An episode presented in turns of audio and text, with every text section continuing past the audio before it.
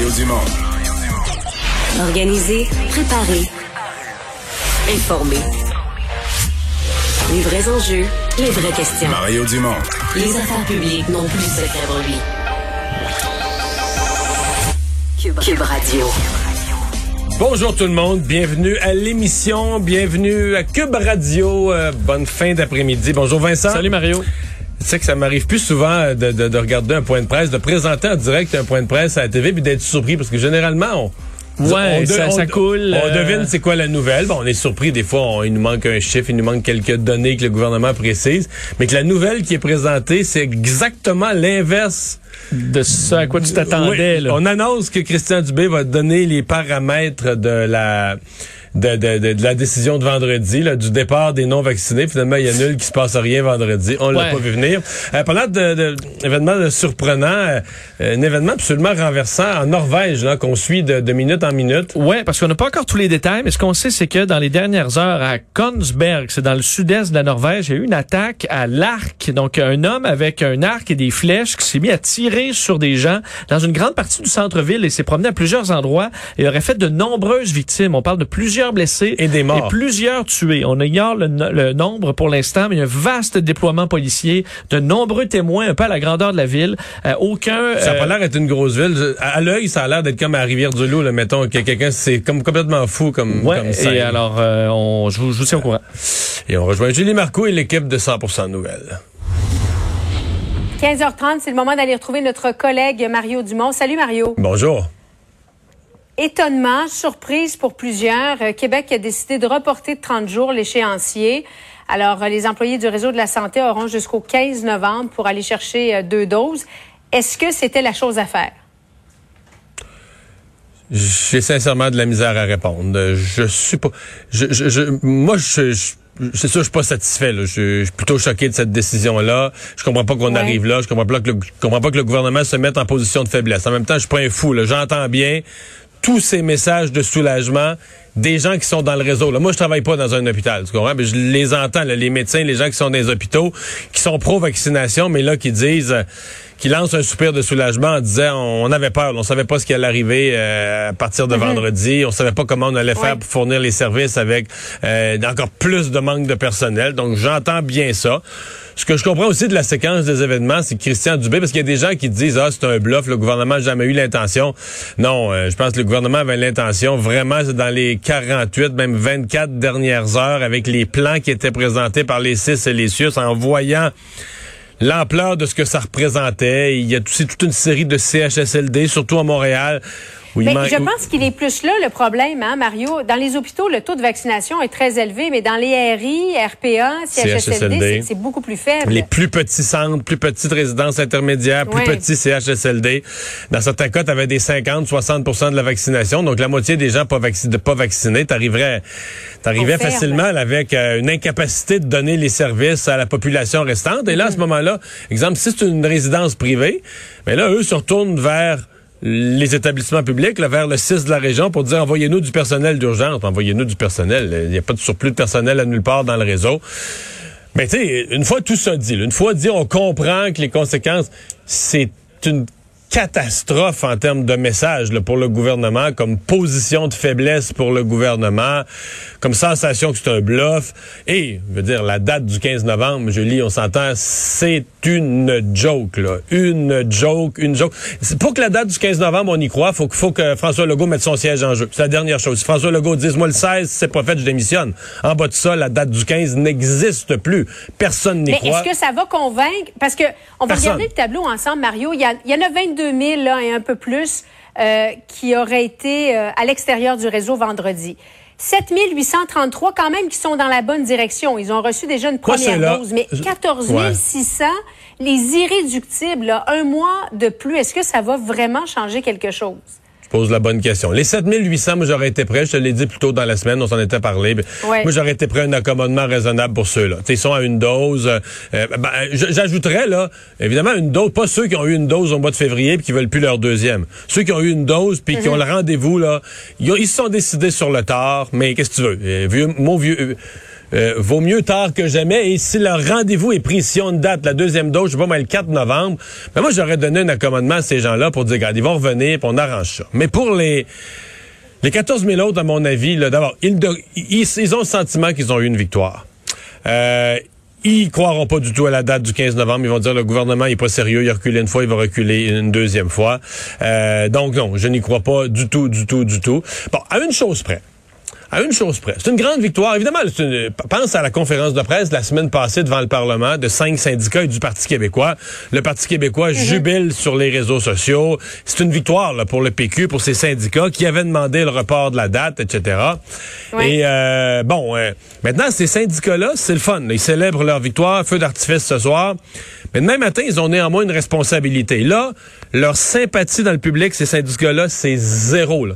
Tout ce qu'ils demandent, là, on s'en fout, ça ne nous intéresse plus, il n'y a plus de sympathie, qui nous écœure plus avec ce que vivent leurs employés, ça ne nous intéresse plus. Ce qui nous intéresse, c'est qu'ils aillent convaincre les récalcitrants. Parce que là, tu sais, une victoire, des fois, ça vient avec une responsabilité. Une grande victoire syndicale qu'on aura rarement vue, on a fait virer le gouvernement. Vraiment, sur un point, le gouvernement avait mis toute sa crédibilité en jeu. Ils ont gagné. Mais pour les syndicats, vous êtes pour la vaccination. Vous nous avez raconté que vous étiez pour la vaccination, mais là, vous vous êtes opposé à cette vaccination obligatoire. C'est votre responsabilité. Maintenant, allez faire vacciner votre monde. Moi, j'ai plus, je vous dis, là, la FIC qui vient de prendre entrevue avec moi, c'est sympathie zéro, ça ne nous intéresse plus ce qu'on nous dit. Faites votre job, allez faire vacciner votre monde. Et les ordres aussi, les ordres professionnels qui étaient en retrait, qui ne comprenaient pas, alors que leur leitmotiv, c'est de protéger le public. Oui, mais ils ont agi tard. D'ailleurs, c'est une des choses que le ministre a dites. Si les ordres avaient envoyé leur message peut-être 2-3 semaines, un mois plus tôt, peut-être qu'il y a des gens qui se seraient fait vacciner basés sur cette information-là. On va perdre notre droit de pratique. Mais là, ils ont agi. Écoute, les derniers ordres ont parlé en fin de journée hier.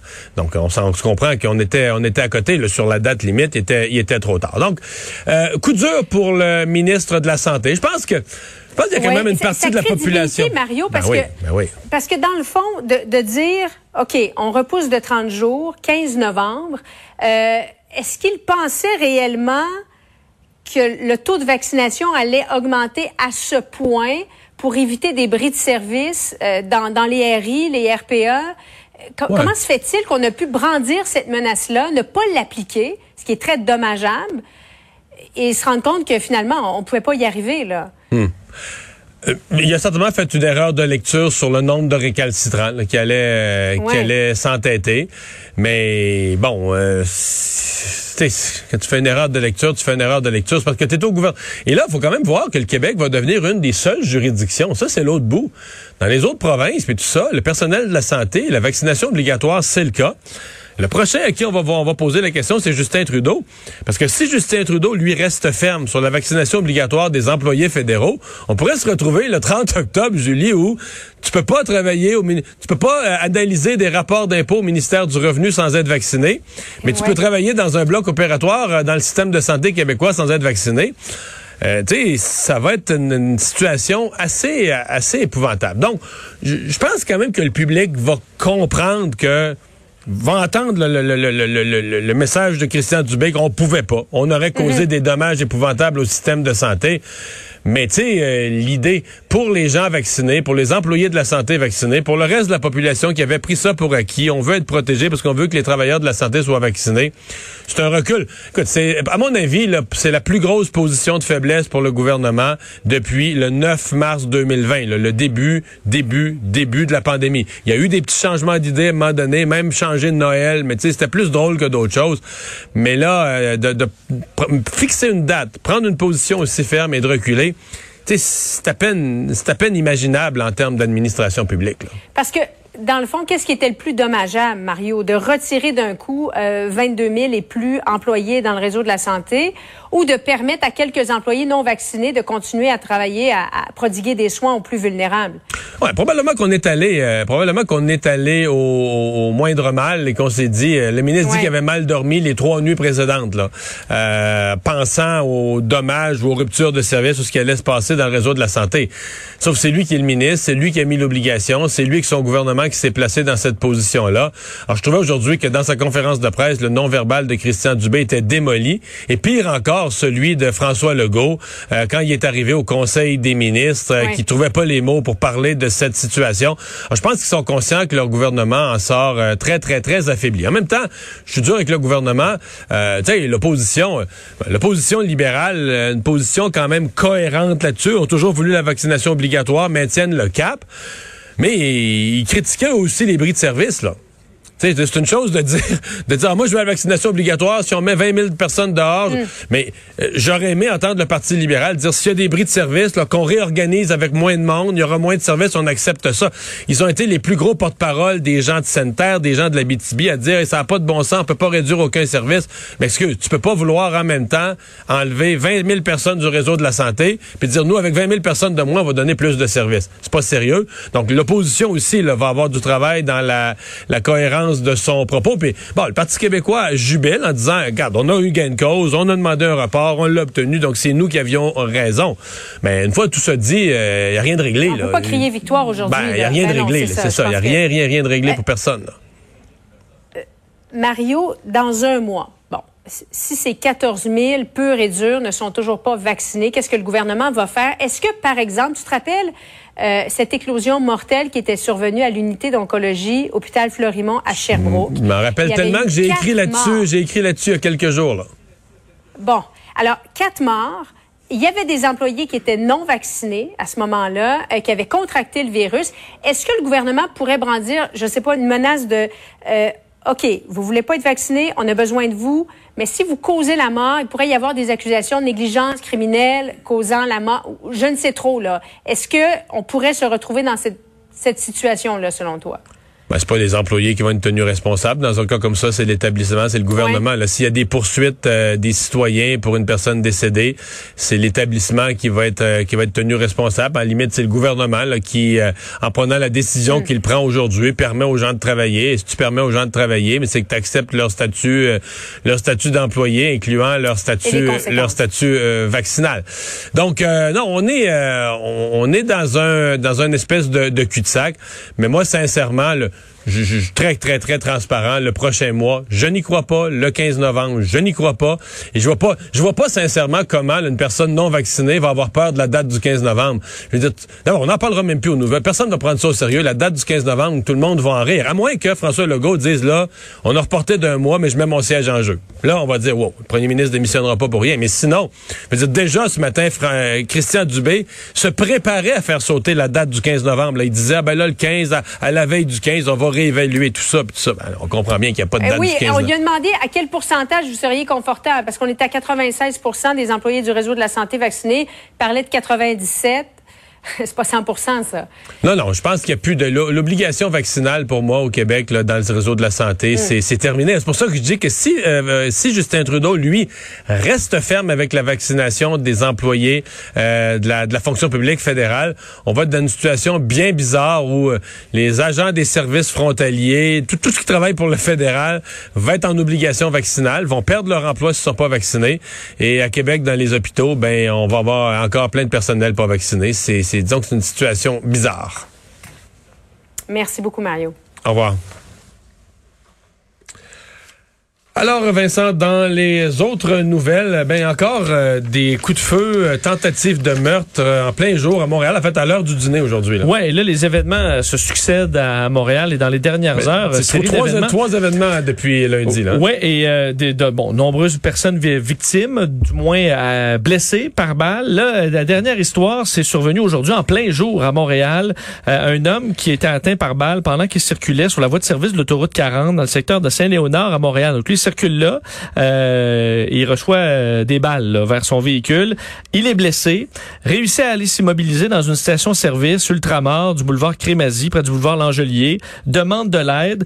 On voit d'ailleurs au pied de son véhicule BMW là, un morceau de tissu taché de sang. On voit d'ailleurs des des traces de projectiles carrément dans les fenêtres, dans les côtés de son VUS noir. Parce que souvent, c'est une lumière, un feu rouge, quelqu'un arrive à côté, bang, bang. Mais là, c'est en mouvement, carrément. Ben, c'est presque qu'on comprend. Il était sur la voie de service, là. Et, là, on parle d'une victime dont l'âge n'a pas été spécifié, a été transporté à l'hôpital. Ce qu'on disait, parce qu'on a peu de détails sur son état de santé, mais on semblait dire qu'il était stable, là, selon les policiers. C'est le troisième événement violent impliquant des coups de feu à survenir depuis lundi, là. On est juste jeudi. D'ailleurs, non, on est mercredi, c'est vrai. Merci. Donc, on est effectivement juste mercredi. Et hier, parce qu'il y a eu du nouveau là-dedans, il y a eu une fusillade, on le sait, à Montréal-Nord. Un homme de 39 ans, gravement blessé par balle, qui là s'est présenté par ses propres moyens dans un hôpital. Parce qu'il y avait une première victime qui est restée sur place, blessée par balle. Mais là, il y en a une deuxième qui s'était sauvée à pied, mais à un moment donné, écoute, t'as reçu des balles... c'est étonnant. Ouais. Dans les films, ils vont voir toujours quelqu'un dans un sous-sol, dans un sous-sol, un vétérinaire, avec des petites pinces, puis de la poudre à canon. Ça fonctionne pas comme ça toujours dans la vraie vie. Vous vous rappelez donc hier vers 17h30, plusieurs coups de feu qui retentissent près de l'intersection du boulevard Lacordaire et de la rue Charleroi. Un véhicule avec deux hommes à bord qui est criblé de balles. On parle d'au moins une douzaine de projectiles qui ont transpercé la carrosserie, brisé les fenêtres de cette voiture noire. Les services d'urgence se présentent sur place. Ils retrouvent un homme de 41 ans blessé par balle. Il s'agirait de Louis-Élie Junior Timothée. Sa vie n'est pas en danger. C'est quelqu'un qui cumule là, de nombreux antécédents criminels, collabore pas avec les enquêteurs, on n'est pas très surpris là. On sait, je vous le disais, il y a une personne qui était qui avait pris la fuite. Ouais, tous des gens qui disent aux policiers, moi j'ai pas d'ennemis, j'ai une petite vie bien tranquille, je sais pas vraiment pas qui pourrait m'en vouloir. Donc la personne qui a pris la fuite à pied, s'est retrouvée, un homme de 39 ans à l'hôpital Fleury et s'est rendu par ses propres moyens plus tard en soirée, blessé. Ce serait Jean-Jacques Riccardi, âgé de 39 ans. Qui a été transféré dans un autre centre hospitalier, aurait reçu plusieurs balles au haut du corps, se trouverait aussi dans un état stable. Donc là, les assassins n'ont pas réussi leur coup dans aucun des cas là, depuis hier. Et il y a enquête, évidemment. D'ailleurs, parce que tout ça, il y a des cas qui s'accumulent, mais en même temps, il y a des arrestations dans d'autres cas. On se souvient, au mois d'août, tout Montréal avait été ébranlé par un triple meurtre là, à Rivière-des-Prairies. 5 personnes qui avaient été atteintes par balle, 3 personnes en avaient perdu la vie. Mais là, les enquêteurs des crimes majeurs du service de police de la Ville de Montréal, avec le soutien de la police de Laval, ont procédé à l'arrestation de 3 personnes en lien avec ce triple meurtre au mois d'août. Alors ça avance. On se souvient que c'est cet événement qui avait lancé là, des points de presse avec des nouvelles façons de faire, le désir vraiment de s'attaquer à la violence par arme à Montréal. Alors au moins, dans certains cas, les enquêtes progressent. Et autre nouvelle caractère policier, c'est la conjointe du auto-désigné pasteur Paul Mukendi qui vient d'être arrêté. Oui, du nouveau dans ce dossier, on sait que Paul Mukendi, on le recherche toujours, ce pasteur. Et là, on ne sait même plus sur quel continent il est ou s'il est dans un garage quelque part dans la région de Québec. Oui, il peut être à Vanier, comme il peut être effectivement en Afrique. On ne le sait pas pour l'instant, mais la conjointe, elle, Carmen Mukendi, a été arrêtée. Pourquoi? Parce que les autorités craignent qu'elle ne se sauve elle aussi pour aller entre autres le rejoindre. On la surnomme à Vanier le Maman Carmen. Elle a été arrêtée par les policiers de Québec qui a pu libérer sous promesse de comparaître. Au départ, là, c'est parce qu'on lui reprochait d'avoir émis sur Facebook des commentaires sur une des présumées victimes de Mukendi dans le cadre de sa promesse. Donc, elle s'était engagée à comparaître le 6 décembre prochain. Et là, on s'est dit, écoute, on va pas se faire le coup une nouvelle fois. Alors, on avait des motifs de croire, selon le poursuivant, là, que la madame allait briser sa promesse de comparaître. Alors, on l'a arrêtée et elle est présentement détenue. Alors, c'est le nouveau. Ouais.